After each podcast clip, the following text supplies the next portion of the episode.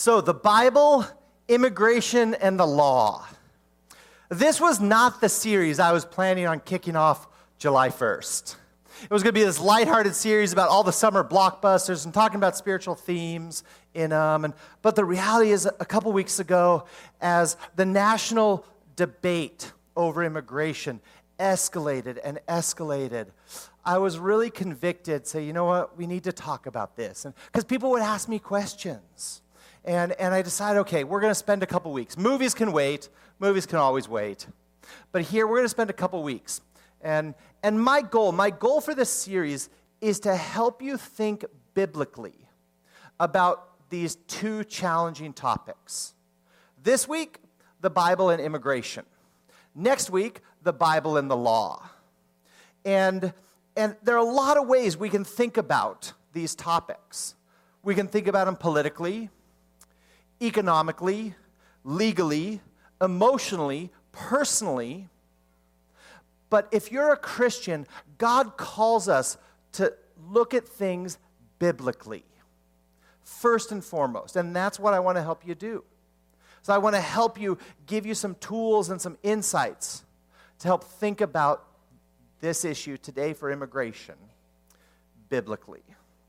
So, unless you've been living in under a rock or you've been in a K-drama coma for the last few weeks, you know immigration is one of the hottest topics in America right now. In fact, it could go down this year, could go down as kind of the year of immigration. Um, and so, so it's huge. It's in the news all the time. You cannot ex- escape it. In fact, there are two big immigration-related uh, topics and issues going on right now. So the first and, and clearly the foremost, the, the biggest one, has been lately President Trump's zero-tolerance immigration policy. Um, and this is something that has resulted in the separation of over two thousand kids from their parents down at the Mexico U S border. You've probably heard, watched news clips about this, read the headlines. Um, so that and that's been going on. And and as a little side note, not about a week or so after uh, Trump signed that, he has now ended that specific policy. Next, the second issue at hand is the travel ban. Uh, this is a travel ban to ma- some majority Muslim countries. Um, and this was an executive order signed by President Trump that restricted, that su- actually suspended some refugee programs, not all of them, but some of them, um, and then restricted admission from seven Uh, from seven different countries, the majority of which were Muslim-majority countries, all but uh, five out of the seven. Um, and then just this week, the Supreme Court upheld this, this latest version of the travel ban. This was the third iteration, the third version. Um, the previous two had been shot down, but this one was finally approved. Um, and so sometimes, so literally probably since January, immigration has been in the news at least every other week, if not even every other every day. You can't escape this. And my guess is at some point through all of this, some point, even once, you started to ask yourself, what does the Bible say about all this? What does the Bible say? Well, before I answer that, I want to start with five statements. Five statements about what I'm carrying into this sermon. I believe it's really important, it's critically important that we all own our baggage, and that's what I'm doing here. So five statements. First, this is a complex issue. Okay? Here are just some of the, the areas and, and pieces a part of this issue. Politics, economics, the law, foreign affairs, national security, unemployment, worker exploitation, school and health systems, poverty, social inequality, citizenship, DACA, Dreamers, Republicans, Democrats. All of that is wrapped up in the issues of immigration. There is no simple solution. So that's the first thing. This is a complex issue. The second thing is this is an emotional issue. If, you, if you've been watching any of the news clips, reading the headlines, particularly the last couple weeks with the with the um, zero-tolerance policy, and you to see kid, pictures and video of children crying out for their parents and sleeping in what are virtually cages, that is heartbreaking. And I don't care who you are. You could be the most staunch Republican nationalist, seeing kids scared and alone. That should pull at your heartstrings. So this is an emotional issue. This isn't just intellectual. Third, I'm a registered Republican. I have been since I could vote at eighteen. Um, and I don't always vote on party lines. And as I've gotten older, I seem to vote less and less on party lines. Um, in the last election, I voted for Hillary, uh, despite my many disagreements with her, because uh, I had more disagreements with Trump. So I crossed party lines on that one and voted Democrat. Um, but what's interesting is, as I've watched the Republican Party develop over the last two years, uh, earlier this year, I actually decided that I wanted to change my party affiliation. I decided that I no longer wanted to be associated with the Republicans.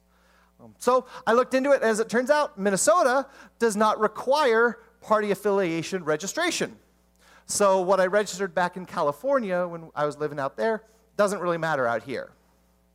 Uh, fourth, fourth thing I'm carrying into this is I am a white male in America, and also in this church.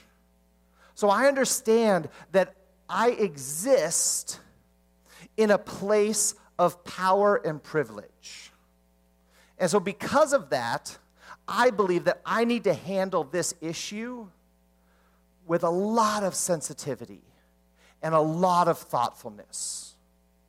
That because simply by my whiteness and maleness, it is it would be easy for me to abuse my position or my privilege in, in sharing opinions about this. So that's the fourth. And fifth, lastly, is for most of you in here, most of you are children of immigrants. Not all of you, but the majority of you. Some of you are even first-generation immigrants. You came to this country. And, and so immigration, for many of you, immigration is not an abstract idea like it is for me. I mean, my family immigrated here, but that was about four or five generations back. So I am detached from, from immigration. Most of you are not.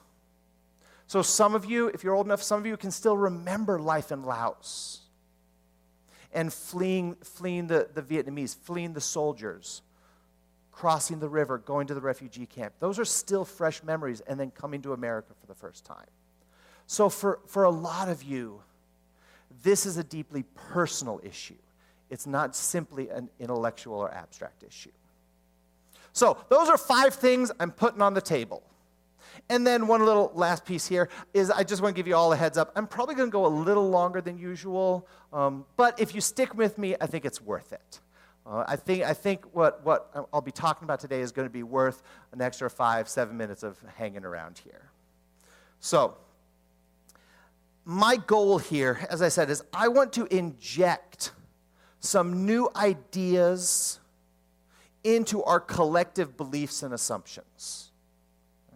One of the fundamentals of the Christian faith is that we see things through the lens of Scripture. Now, that can be, a lot of people use different terms for that. Some people describe it as having a biblical worldview. Other people describe it as being gospel-centered. Still others describe it as seeing the world through God's eyes. So however you, however you describe it, that's what I want to do today. Because chances are you probably have an opinion on immigration. And however that opinion was developed, today I want to help you develop an opinion about immigration, but by doing it through looking at it through a biblical lens. So to do that, I want to give you four big picture biblical principles. So we're not going to focus on a single passage today. Next week we will. But this week, I want to give you four big picture biblical principles that I believe can be helpful in guiding our thoughts about immigration. This isn't a discussion about policy. You'd have to talk to someone way smarter and way more informed than I um, to do that. And this isn't this isn't about a Republican plan or a, Re- or a Democratic plan. This isn't even really about plans. or even opinions. You are welcome to develop whatever opinion about immigration that you want. But if you're a believer, what's not optional is you have to be able to look through it through a biblical lens. So that's what I want to help you do today. So four big principles. These things can shape how we think. Not necessarily what you think. I'm not here to prescribe a certain opinion. But the scripture can help us figure out how to think about immigration. So the first big picture biblical principle. Every person is made in the image of God. Every person is made in the image of God. See, we have to start here because it's a very natural and very sinful human tendency to distance ourselves from the other. Oftentimes we even vilify or demonize the other if our opinions are, and, and our feelings around them are that strong. So we separate them, and we use language, we use language, we use statistics, we use generalizations to put the other in their place. And it's usually below us. So we separate ourselves from whoever the other might be for you. And when we do that, it makes us more comfortable about ourselves. And if you've got some ego to feed, it can actually make you feel puffed up. And this is probably, and to be honest, this is probably my biggest criticism of President Trump, is he uses playground insults as political policy. And it's always bo- bothered me. As a guy who got called lots of names growing up, it really bothers me when people call other people names because it dehumanizes them. It puts them down. And again, that's what we do with the other. And that's what President Trump does. And on the topic of immigration, I, he's particularly heinous. These are just some of the words he, he's used. Infesting. They're animals. Drug dealers, rapists, and criminals. They're living in hell. And please pardon the language, coming from shithole countries. And that's, that's just appalling. And that doesn't even include his some of his racially charged tweets against people of color. And this is one of the things that bothers me the most, because he uses dehumanizing language for anybody that opposes him. And that includes immigrants. So whatever you think about immigrants or immigration, for a Christian, this is not an option. Okay? In the very first chapter of Genesis, the very first chapter of the very first book of the Bible, in the story of creation, in talking about people, here's what it says. So God created mankind in his own image. In the image of God, he created them. Male and female, he created them. Every person who has ever lived, every person you're uncomfortable with, every personal person, criminal or law-abiding, every person coming into this country legally or illegally, every person is made in the image of God. Now, there's a theological debate about exactly what that means, what the image of God means, and I'm not going to dive into the deep end on that one, but what it does say is that every person, in every person, is a reflection, is a component of God. Every person has infinite value and worth in God's eyes. And as a result, every person deserves worth, respect, and compassion.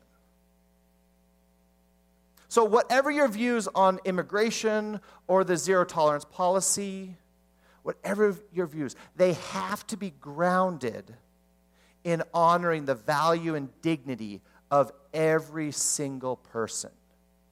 You can't take some people and devalue them. Because immigrants are a people to love, not a problem to solve. So first is that every person is made in the image of God. Second big picture principle. Second big picture biblical principle is this. The Bible is a story of migrations. See, when the issue of immigration first came up, um, there are a lot of Christians quoting some of the Old Testament laws, calling the, the Israelites to care for the foreigners and the immigrants. And that's good. And we're going to talk about those. But it misses a bigger picture, that the entire Bible is a story of people migrating. It's all over there. It's all over Scripture. There are immigrants. There are refugees. All throughout Scripture, there are people seeking asylum. There are people driven out of their country by war, famine, ethnic cleansing. We see it all through Scripture. Genesis begins with Adam and Eve. And they're driven out, because of their disobedience of God, they're driven out of the only home they've ever known, the garden.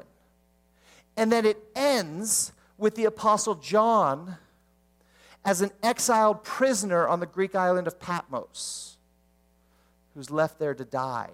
But before that, he receives the revelation of Jesus and writes the book of Revelation. And in between, in between the, all of these stories, if you grew up in church and you, you, you remember Sunday school stories and people, it is filled with migrations.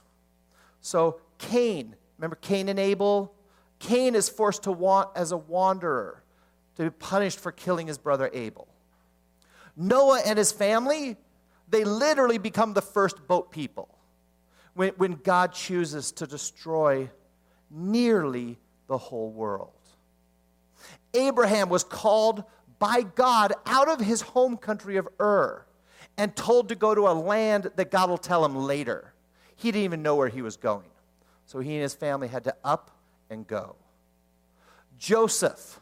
Joseph was a victim of human trafficking. He was sold and taken into another land and eventually landed up in Egypt. Moses, Moses fled prosecution in Egypt for killing a man, and he fled out into the desert of Midian. The Israelites, after the Exodus, the, the Israelites were nationless wanderers. They were nomads for forty years through the desert before they entered into the promised land of Canaan. David, he had to flee political persecution under King Saul, who wanted to kill him. Ruth, Ruth was a migrant worker. She, when her, her husband died, and she was left alone, and she had to work in a foreign country. The Israelites themselves, when, when Israel was taken over, the Israelites were scattered all around the neighboring countries. They were driven. They were either driven out of their homeland or they were taken into captivity to Babylon. Even Joseph, Mary, and Jesus, they were political refugees. When the king was, was trying to kill this new baby king, they fled to Egypt, literally for their lives. So the, the Bible is a story of migrations. It is full of it. Okay? Now, do any of these stories have any direct impact on immigration reform? No, they don't. Okay? But reading the Bible with an eye for migration, keeping your eyes open to the number of times people have to leave their homeland and go into a new land, I think it can develop a greater appreciation in us for the, the people today who have to do that. And those are the challenges that immigrants, refugees, and asylum seekers face as they leave their homeland, sometimes by no choice of their own, and come here to America. So that's the second big picture biblical principle. Third, the third one that I want to talk about here is the Bible consistently advocates for the powerless. The Bible consistently advocates for the powerless.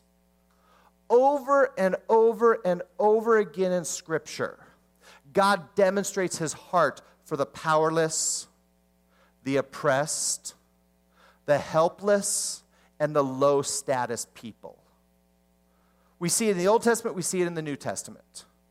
In the Old Testament, this, this primarily comes out in laws de- describing how the Israelites should treat three protected groups of people: widows, orphans, and foreigners. See, these are three groups of people that would have a very difficult time supporting themselves in a new land or in the land that they've always lived.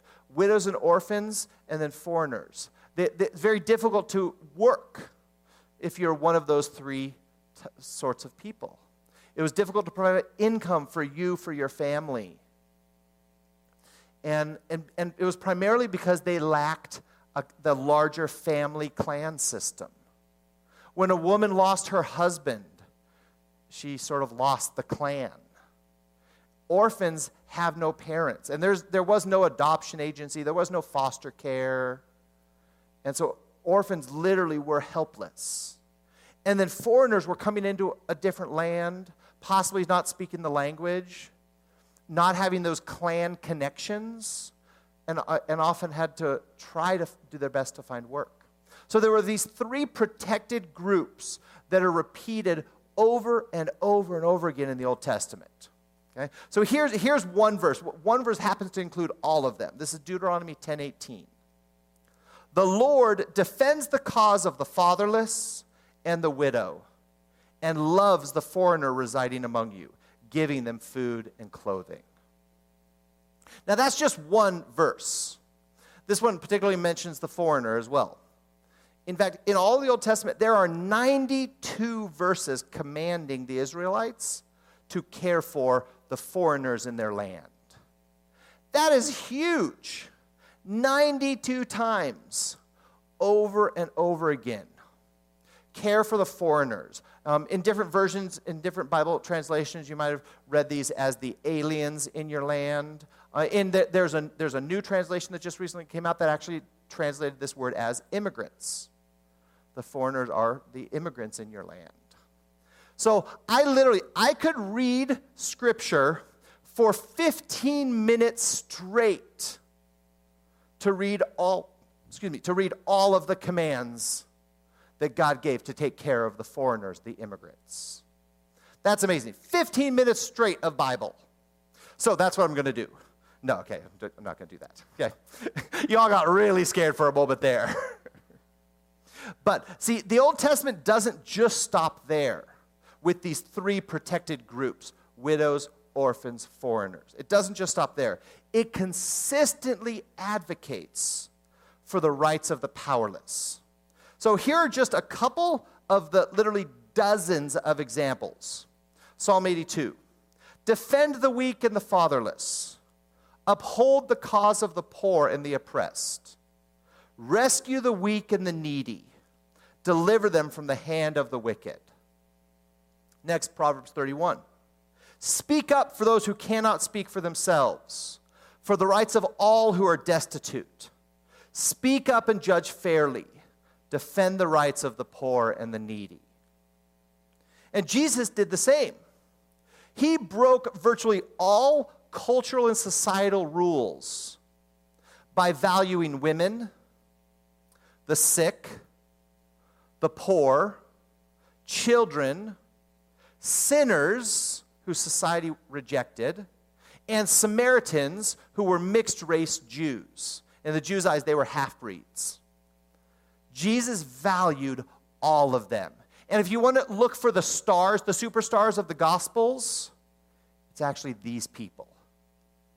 It's not the apostles.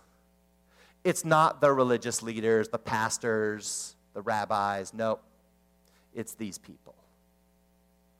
And then in one of Jesus' most powerful parables, one you've probably even heard, is here's what he says.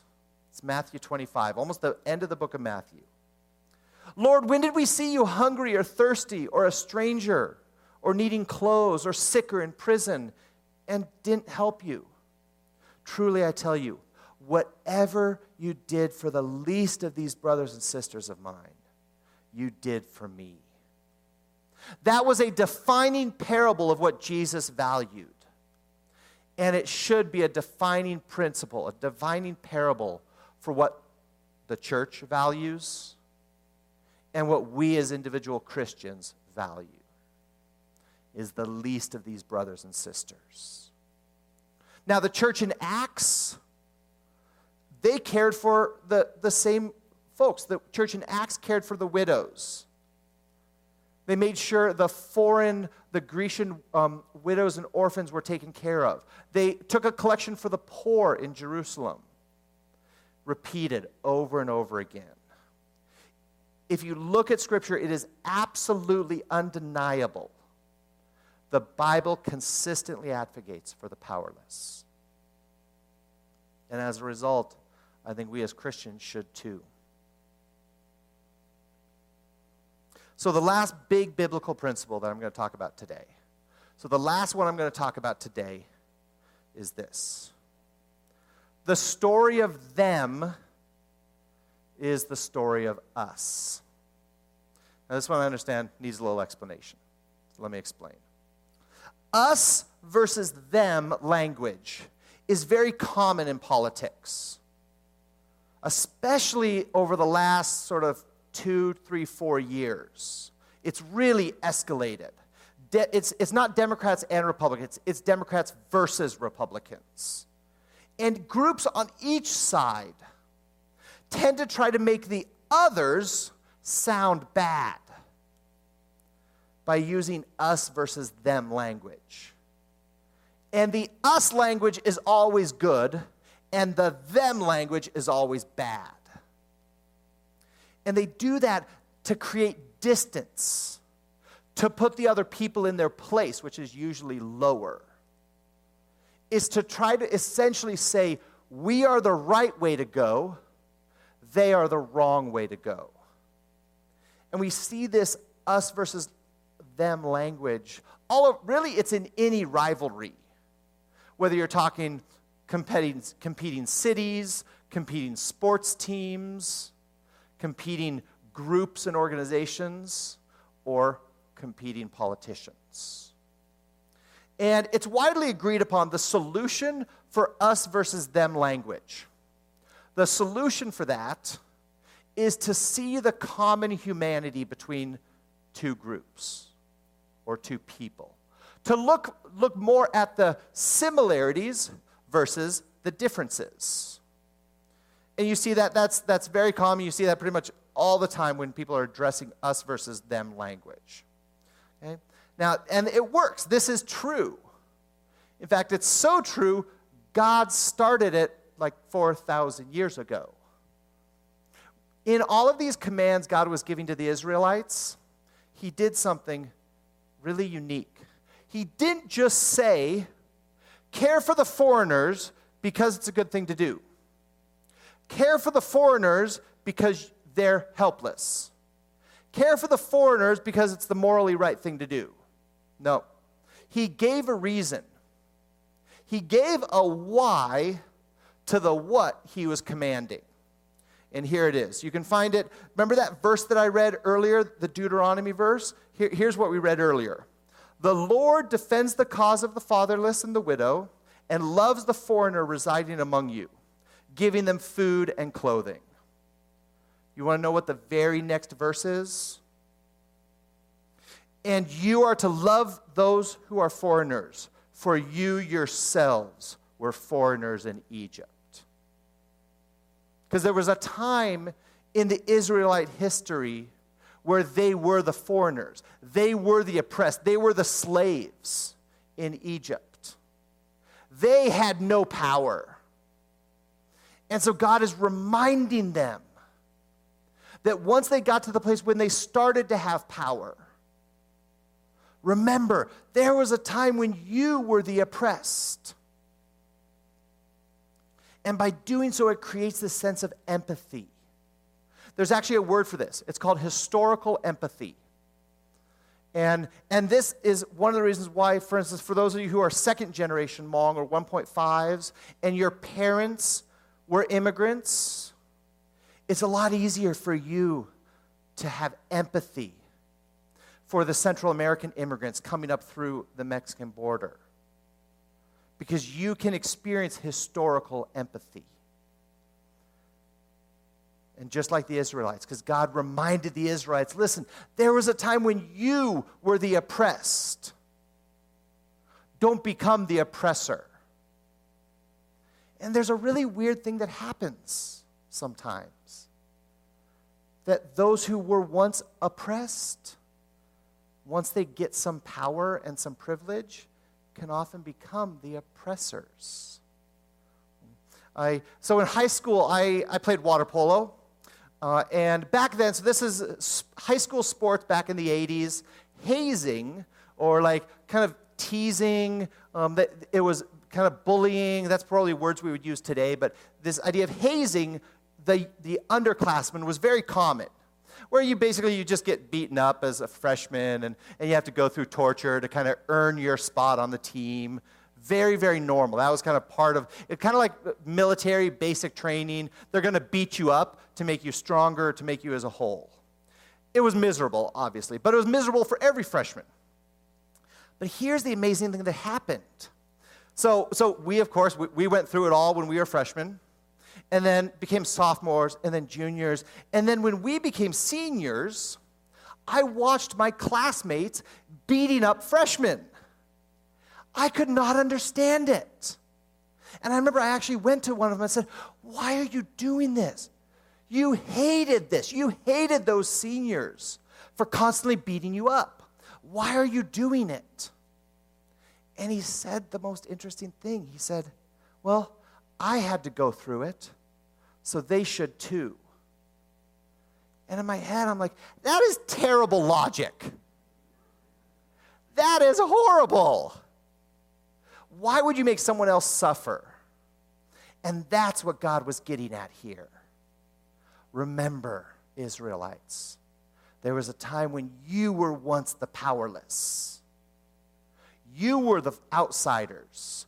You were the oppressed. So remember, remember those who are now the outsiders in, among your midst. Now, this statement is repeated over and over again in God's commands. But it doesn't just stop in the Old Testament. In the New Testament, we are constantly called to this sense of spiritual historical empathy. And, and you can find verses in Jesus' teaching and in Paul's teaching that talk about we love others because God first loved us. We forgive others because Christ first forgave us. We have compassion for others because God first had compassion for us. We comfort others because God first comforted us. We see this theme repeated over and over again. You can't escape it. And I believe one of the biggest motivations we should have in thinking about immigration, whatever your thoughts are, it should be that God did things for us first. There was a time when we were unloved. There was a time when we were in distress. There was a time where we were unforgiven. And God loved us. He comforted us. He forgave us. And we need to remember that.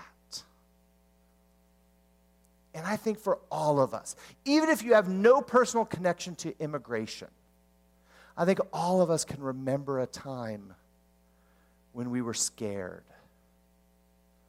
when we were alone, when we were the other. For me, it actually was my water polo days. I was the other. While, while everybody else's beating stopped freshman year, mine continued through sophomore year and junior year. And the only reason it stopped senior year is there was no one older than me to beat me up. And I was the other. I was the beaten down and beaten up. So that's why I, I, it's really easy for me to have compassion on folks who are feeling rejected by their friends, because I lived through that for a lot of years. And my guess is somewhere in you, you can tap into your historical memories and have some historical compassion, some historical empathy, as you think about immigrants coming across the border. Some because they have to, some because they want to. So the story of them is really the story of us. So, let's review. Four principles that I believe should be able to drive your thinking about immigration. Every person is made in the image of God. The whole Bible is a story of migrations. The Bible consistently advocates for the powerless. And lastly, the story of them is really the story of us. Now, what would it look like to live these out? What would a policy or what would recommendations look like with regard to immigration that would implement these four principles? Now, I could not answer that for you. Again, we need people way smarter, way more informed than, than I. So I did turn to some folks who are way smarter and way more informed. Uh, so the National Evangelical Association, they put together, back in two thousand twelve, they put together a, a set of recommendations with regards to immigration. It's a whole document. It's a great document. Um, I'll post it up on Facebook if you want to read more. But here was their summary. Here, and, and I loved this because I think this gives an idea of what policy recommendations could look like if they lived out these four principles. Again, I am not advocating for, for a particular policy or a particular political party. That is entirely up to you. But I think they did a really good job looking at immigration through a biblical lens. So, th- there are seven principles that they, they urged, they advocated. And what's amazing, this was two thousand twelve, and it is just as relevant today, if not maybe even more so than it was back then. One, that immigrants be treated with respect and mercy by churches. Two, that we safeguard our borders and do so with respect for human dignity. Three, establish a functioning system for entry of immigrant workers. Four, we strengthen families by reconsidering the number of family unification visas that are offered. Five, create an equitable process for earned legal status. Six, we legislate fair labor and civil laws for all. Seven, that immigration enforcement should follow due process, respect human persons, and recognize the importance of family. First time I read that, I was like, okay, that's that's some policy that I could get behind. I And so I really admire them for coming up with that. If you want to read more, if, if this does not align with, with where you are leaning, that's okay. You don't have to agree with this. But if you are a believer, I do believe you have to look at this through a, a biblical lens. And hopefully by being with, with us today, You've, you've developed, you've learned some tools, learned some ideas that can help you evaluate your own views. You might still come out where you are right now, and that's fine. But if you come out looking at it through a biblical lens, then I think you're, you're honoring Scripture, you're honoring God, and you're honoring people. So that's my challenge. I want to challenge you to think about immigration biblically as we consider immigration and immigrants. Join me in prayer.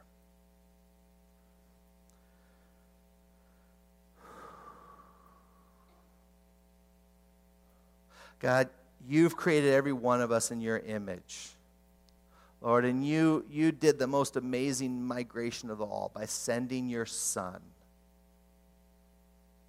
to earth, Lord, to become fully human and remain fully God and come down to us.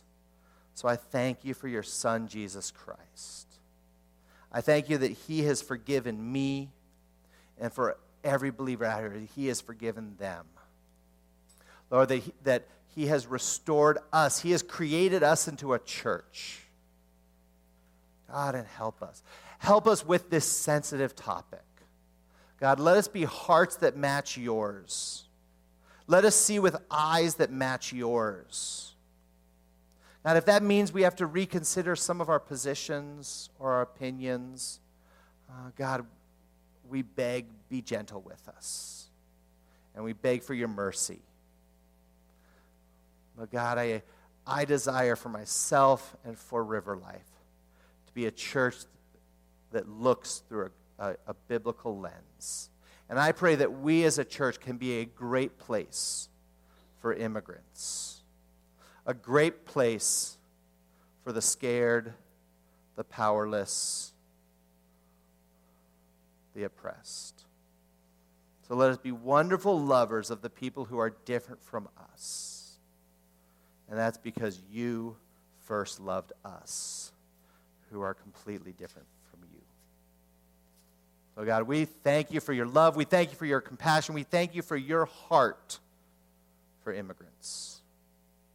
And I pray for our nation, Lord. I pray for the families down on the border.